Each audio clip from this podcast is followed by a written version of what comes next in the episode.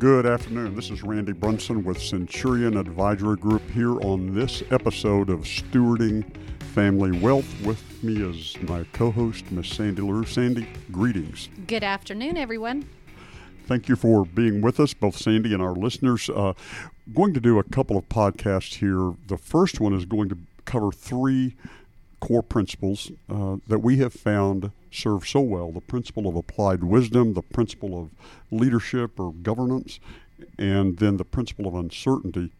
By the way, if you want to learn more about our company, Centurion Advisor Group, you can go to centurionag.com, look us up online. We're easy to find. But back to the task at hand. Let's talk about uh, the principle of applied wisdom. Some environments are principles based, and some environments are, let's call it, rules based. And much of this, in, in one context, can do with regulation. But more than that, what we have found is that principles, living by principles or applying principles to your life, can just yield a top quality outcome.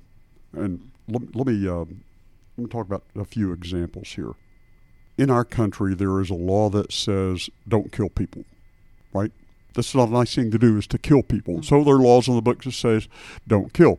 So here's what the law can do when it comes to not killing. First of all, the law can only do two things. Rules or laws can tell you what to do and what not to do. And the second thing that the law can do is to describe penalties if you break the law. Okay? So law says don't kill. If you do kill, then typically there are bad consequences. You're going to go to trial, you're going to go to jail, you're going to get killed yourself, just whatever. So that's all the law can do is it can it can define what not to do and then describe penalties. So really all the law can do is describe or set minimum standards of behavior. So a rules-based environment, all it can do is describe minimum standards of behavior. However, a principles-based environment describe it like this principles based environment can cause us to aspire to a different way of engagement. For example, let's agree that, that we really don't need to kill anybody. But what about hating someone? Okay? So if we choose to hate someone, we are effectively killing a relationship, and at the end of the day, we are also destroying ourselves because retaining or internalizing hate leads to bitterness and it destroys, literally destroys our soul and spirit. Okay? Mm-hmm. So there's the death of ourselves if we so if we choose to live by a principle of love and forgiveness choose to live by a principle of love or forgiveness instead of a, a principle of hate then we can experience a, a experience life itself instead of the death of ourselves should I stop there? Am I? Is that too much information? No, that bail makes, me out, Sandy. No, that makes sense to me. Would Would you then say that a principle would that also be kind of like a value based? Hmm. I don't. I don't know the answer to that question. Should we write that down and think about that and turn yeah. it into another podcast? Yeah, just made me sure that works for me. You know, the value is is is to appreciate someone else, value value else. another person. Yeah. Yeah. So that's why I was wondering if that's also kind of. Yes. But I'll write this down. yes, because we, we the principle would be where we choose to value someone else. Therefore, we choose not to hate them. We choose to express love. We choose to extend forgiveness. Some of those kinds of things to enhance that relationship, and so that we also can be whole and well. Mm-hmm. For example, another another rule. Okay, we have a contract to buy a car. Okay, mm-hmm. and so since we don't have thirty or thirty-five or forty thousand dollars in pocket change that day, we finance it. Okay, mm-hmm. and so the financing contract says send money every month.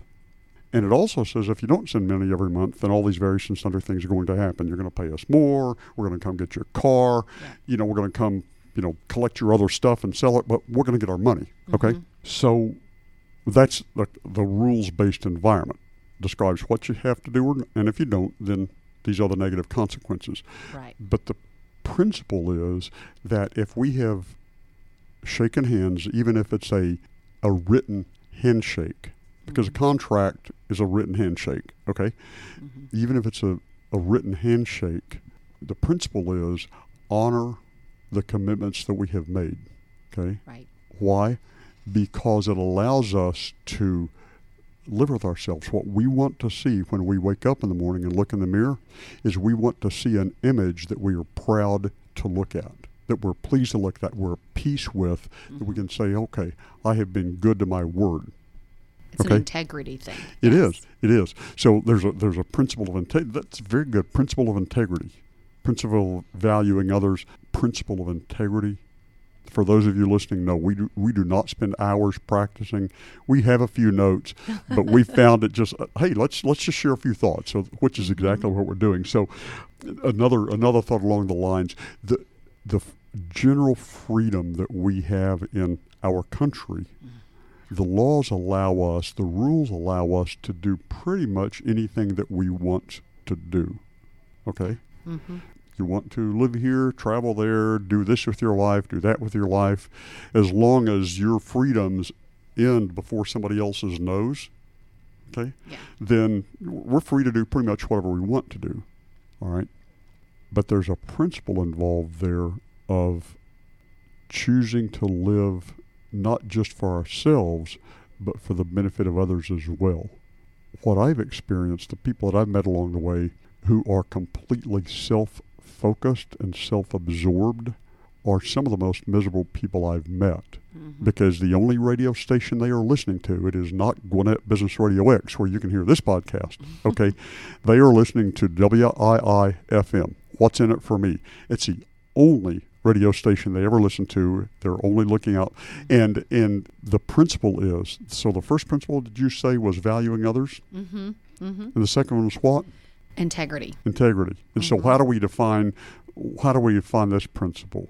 Selflessness, maybe. You're good. You should have your own podcast. you're, so, you're the best. Principle, a principle of selflessness. that's that's very good. Where we choose to watch out not only for our own interests, mm-hmm. but also for the interests of others. Is, is yeah right? Yeah. Could you imagine if everybody was thinking of someone else and not just of themselves, what a different place this would be. Yeah, somebody should write a song like that. Who did that song? what a beautiful world it would be. Was that was that Louis Armstrong that recorded that? I'm, I do not know. Oh, okay, sure. okay. Our uh, engineer says yes. That was Louis Armstrong. So you, you guys look that up. It's a beautiful, great song. Oh, yeah, it's such a wonderful voice. It what is. a beautiful world by Louis Armstrong. So look that up. So so the, the the principles of applied wisdom. Okay, so for um, principle of valuing others, mm-hmm. integrity. Valuing others is not, not only choosing not to kill, but choosing to love and to forgive. Mm-hmm. Value integrity, which is be good to your word, even when it's difficult. Yeah. And finally, was principle of selflessness, which is choosing to focus on others, not just on yourself. Yep. Related to this is a principle of leadership. Again, I made some notes or example encouragement and externally focused, which is going to come back to the selflessness thing. But in terms of setting an example, and here, here's something I've watched over the last year in particular. It's been sort of an interesting world in 2020 and early 2021. I wrote down an example here in terms of leadership because, in so many cases, what I've found is the longer I live and the more business experience I have and the more people experience I have, I believe that the greatest impact is simply the example that I set, the example that you set, the example that others set. Mm-hmm. And when I think of example, I'm, I'm taken back so many times to my friend Bill. And uh, Sandy, I know you know the story. I've, I've yes. talked about it. My friend Bill, he's about 10 years older than me. Mm-hmm. He was a Vietnam veteran. We lost him last August. We're, we're just great friends, one of my best personal friends. And in the 20 years ago, more than 20 years ago now, uh, yeah, I, I, this goes back actually 30 years, when his son hit middle school at about the age of 13, his son went to a very dark place mm-hmm. in life. And Bill, he and I spent a lot of time together during those years. And he's told me then and he's told me since that on any given day, he did not know his, where his son was, who he was with, whether he was alive or whether he was dead. And he never knew when he got a phone call whether it would be Jeremy saying, Come pick me up from somewhere, or whether it would be the coroner calling to say they'd found his body, mm. or whether it would be the police calling to say we have him in custody somewhere. Just no clue. Morning, noon, or night, two o'clock in the morning. He said the phone rang at two o'clock in the morning. Had no clue what what he was going to hear on the other end of the phone. And I learned there in the last few months of Bill's life, spent a lot of time with him um, last summer, and, and and we talked about lots of lots of stuff. But Bill said every single day during this time frame, and that period for Jeremy lasted about 10 years. And today, Jeremy's 40 years old, has boys of his own. He's a phenomenal father, owns several businesses, taking care of his mother. It just what an incredible example Mm. of a, of a young man that was able to come through a dark period, uh, experience restoration, redemption, reconciliation. Beautiful story, beautiful story. But Bill said that during those times, he called Jeremy every single day. A lot of times he just left a message on a cell phone, but he called mm-hmm. Jeremy every single day. And I learned also at Bill's memorial service that Bill's father, Lewis, wrote to Jeremy, wrote him a letter every other day. Wow. So you see this coming across the generations. Lewis's mm-hmm. care for Bill and Bill's brother, Bill's care for his own son, and now we're watching this how Jeremy is taking care of his boys. But at Bill's memorial service, Jeremy said what he learned from his dad. Okay, and this is setting the example, is suit up, stand up, show up, and never, never, never quit. And so sometimes you don't feel like getting up and going to, or you don't feel like this, you don't feel like that. All right. But so many times you're not doing it for yourself. You're doing it because you are setting an example for others of how to stand up, keep moving forward with a great attitude, with a smile on your face, and with a good heart, regardless of what your particular circumstances might be at that given moment. And that's what Bill did so well. He trained as an engineer. Professionally, he was an attorney, but just an incredible example for his family and for me as one of his friends. I always think of that when I think about example. Say it again. What's that? S- suit up, Suit up, stand up, stand up, show up, show up, and never, never quit. never, never, never quit. I had to write that down. Yep. That's Yep. And if and you, you want told to, me a million times, and it just really stood out today. Yeah. So And if, if you're looking for if you're looking for examples about those who have set good examples, go back and read a couple of the bios about Winston Churchill. Read some of the stuff that Winston Churchill has has written, mm-hmm. because Winston Churchill, throughout his adult life, had several experiences that others, both during his life and since then, historians have deemed failures. One goes back to World War, World War One around, about around Dunkirk. I'll let you historians look that up and read about it. Okay, and then another one he he dealt with depression. Churchill did, and after World War One was over, and after he left the uh, after he left the the uh, British administration after World War One, he went to Chartwell, which is a family home, and he wrote, and he was an artist. He would sit and paint, and he spent the 30s doing that, and he also spent the 30s warning his countrymen about this emerging leader in Germany by the name of Adolf Hitler. And he was consistently ignored. They thought they could make peace. You do not make peace with dictators. You speak to people in language they understand. And if they understand force, you address them with force. Now, I'm off into military strategy. It has nothing to do with this podcast. But if, if, if people understand death and destruction, then visit them with death and destruction. It's a language that they understand. yeah. Go back and read Norman Schwarzkopf's. Um, anyway, way off the subject. But that's that's on communication. We'll, we'll do a session on communication sometimes. It's still about examples, though. It is. Then the uh, the, then the uh, the second component about leadership is is it's encour- I wrote down encouragement. All right. One of the things that I continue to learn, you can bail me out here, is one of the things I'm continuing to learn is to treat employees just as I would clients. What do you want? Okay, so for the employers listening to this, here's the question. How much do we know about what our employees want out of life? What do you want? That basic question that mm-hmm. precedes all big dreams and plans of action. What do you want? Mm-hmm. All right. Then, with you applying your skills, gifts, and talents here at this place of employment, okay, serving the company well, how can we, how could I as an employer, how could the other employers listening help the employees get what they want? Is there a way to merge those two together so that the employee can live the life they've dreamed about as a result of our common work together? mm-hmm.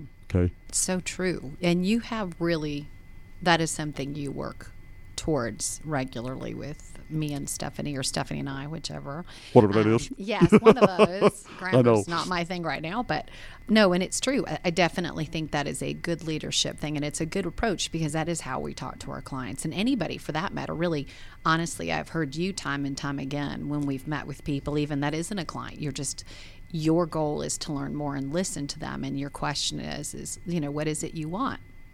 And that's a good, that's a good way to learn more about people and kind of unify our goals. But yeah. Yeah.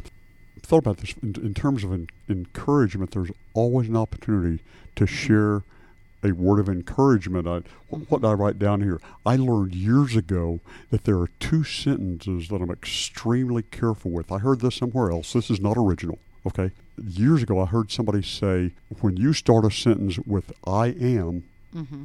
or a sentence with "you are," be extremely careful what words come after that because any sentence that starts with I am or you are, you are defining an incredible, beautiful, glorious creation Mm-hmm. made in the image of God.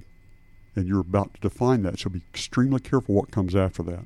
I remember sharing that with a mother one time, and, and she months later she said thank you for that because she had two teenage daughters, and it's so easy to, you know, if the room's not clean, if they want to do this, they, you know, they've gotten out the wine bucket and they're, you know, pouring it all over the place, you know, that kind of things like Yeah. stop or whatever you say you know it's a, and it's uh tempting to say you are and, and, and, and so on and so forth but richard branson the owner of uh, virgin airlines and lots of other entities like that anytime he makes a post i'll i'll read it it's a way you can learn from somebody whose financial statement is larger than yours you know, he and I together are worth a lot of money, uh, but I, I can tell you for a fact that Richard Branson, without my financial statement's worth a lot of money. You know, so anyhow, his focus is on his team members first, customers second, shareholders third, and then the larger community. And I've thought about that. That's a that's a good focus because as employ those, those employers listening to this, take care of your team members. They will take care of your customers and clients. Yep. Then the shareholders typically come in third. And mm-hmm. unfortunately, there's a there's an economic theory that in some elements of our society that the focus on business the focus in business should be first, last, and always to maximize shareholder value. Hmm. And I simply disagree. Business results, basically, is what you're saying. yes, yes. Have to be profitable. You've got to have reserves so that you can so that you can continue to be a sustainable business. But I've ex- I've had personal experience with what's called a reduction in force. Uh, just means you're out of a job. You turn in your company car keys, your phone card, your credit card, and have to call somebody to pick you up. Yeah, you're unemployed. So, you know, good, bad, or otherwise, maximizing shareholder value at the expense of everything else I, I don't subscribe to that philosophy. All right.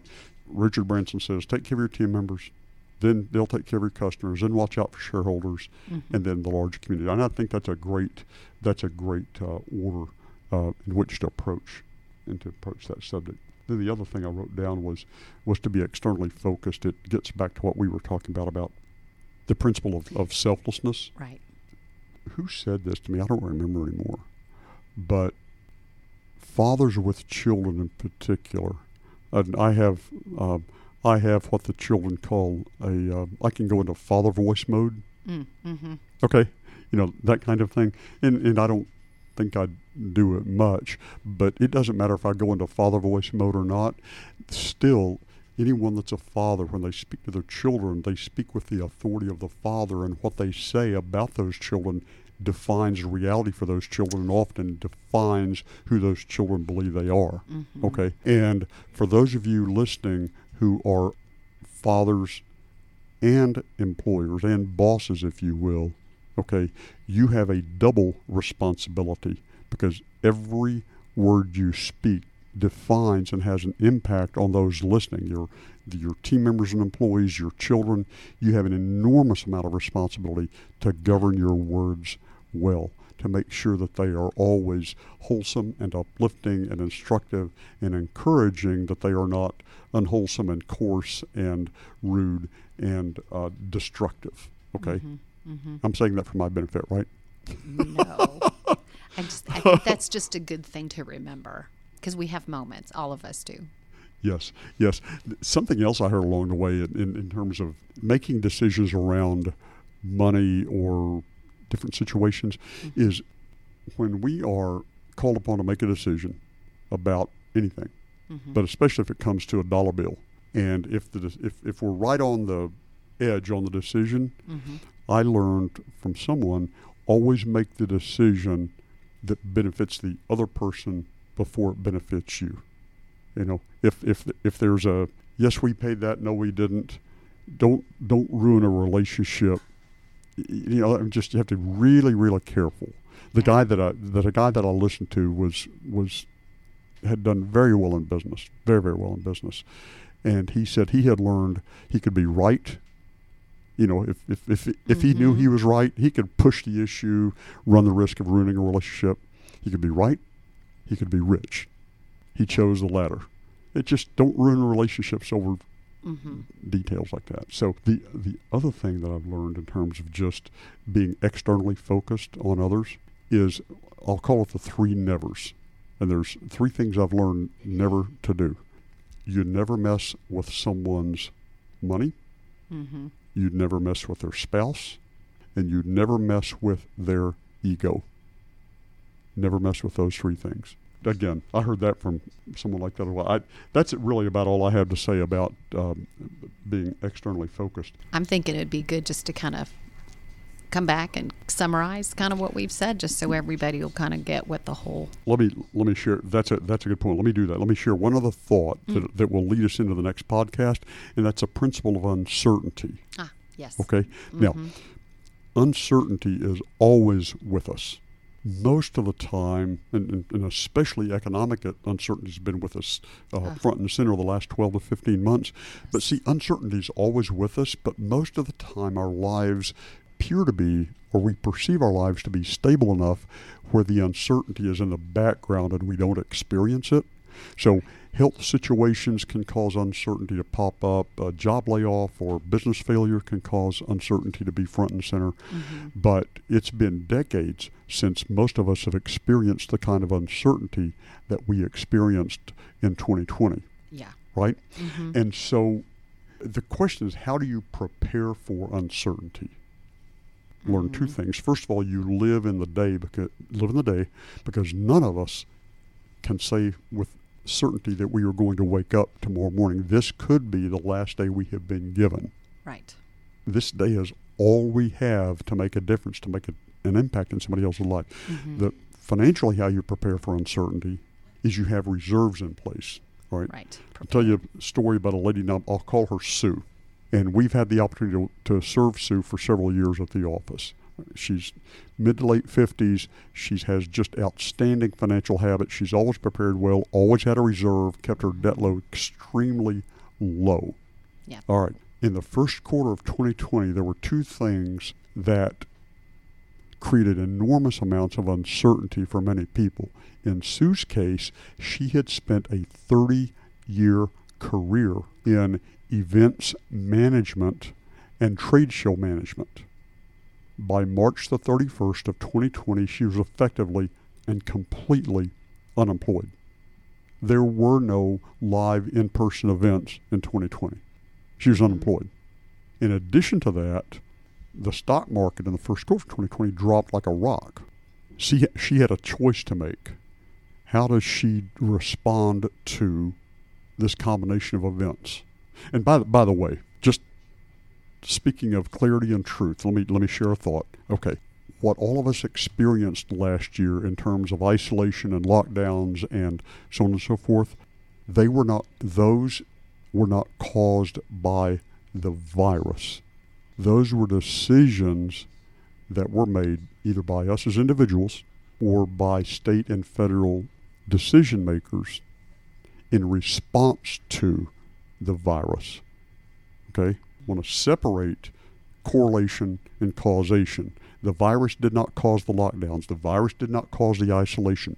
Decisions that people made created isolation, created a lockdown environment, created virtual events instead of in-person events. I'm not I'm not suggesting they were right or wrong decisions. I'm a, attempting to offer clarity between correlation and causation. It helps improve the quality of your thinking when you can do that. Okay. Mm-hmm. So anyway, mm-hmm. back to the point at hand. So Sue saw her portfolio drop in value significantly mm-hmm. and her job just go away. Here's what she decided to do. What she decided to do was to spend more time outside exercising and enjoying the beauty of the day. And she decided to put more money in the stock market. The reason that Sue could do that is that she had prepared. She had she had significant cash reserve. She had enough cash on hand outside all of her investments. Okay, she had enough cash on hand to cover her expenses for a full 12 months. Good habits. She had prepared. Mm-hmm. Okay, and so she can go out and take a walk. She's a runner. She can jog some, do that seven days a week instead of being locked in an office and all that kind of thing. And her decision to, to, to restructure the portfolio to make it more aggressive served her so incredibly well over the last 12 months. How could she do that? She had prepared for it. Okay. And so we're going to wrap up this uh, podcast. And Sandy, what else do you want to say before we call it a day here? You know what? I think we just talk about suit up, stand up. That one just stood out to me. Show up and never, never quit. Good. That's All right, kind of what we need to be doing in these times. So, yeah. Good. All right, we're gonna we're gonna call a wrap on this on this particular episode of the Stewarding Family Wealth podcast. You can find this podcast at iTunes, Spotify, and iHeartRadio. It's brought to you by Centurion Advisor Group. Our specialty is working with successful individuals and business owners, helping them make decisions around life, business, money, aligning their investment portfolio with their values, paying less in taxes. Who wants to pay taxes, right? And uh, making sure that they transfer not only their assets but their values across generations to those that will carry the torch after they're gone. So that's it for now. We'll see you on the next trip.